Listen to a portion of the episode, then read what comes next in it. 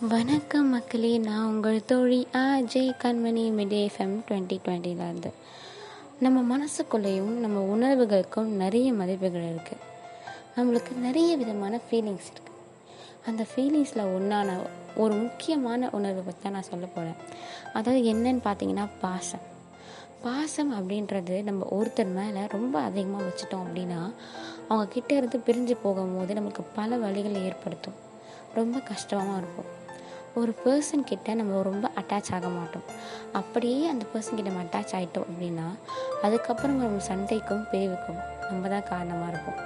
ஏன்னா நம்மளுக்கு வர ஒரு விதமான பொசிட்டிவ்னஸ் தான் அந்த பாசத்தை பிரிக்குது அந்த அன்பை பிரிக்குது.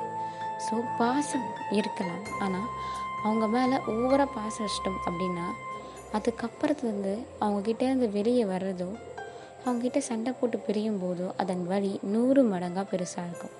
ஸோ அந்த வழிகளை கட்டுப்படுத்தணும்னா நீங்கள் மற்றவங்க மேலே வைக்கிற பாசத்தையும் கட்டுப்படுத்தணும்.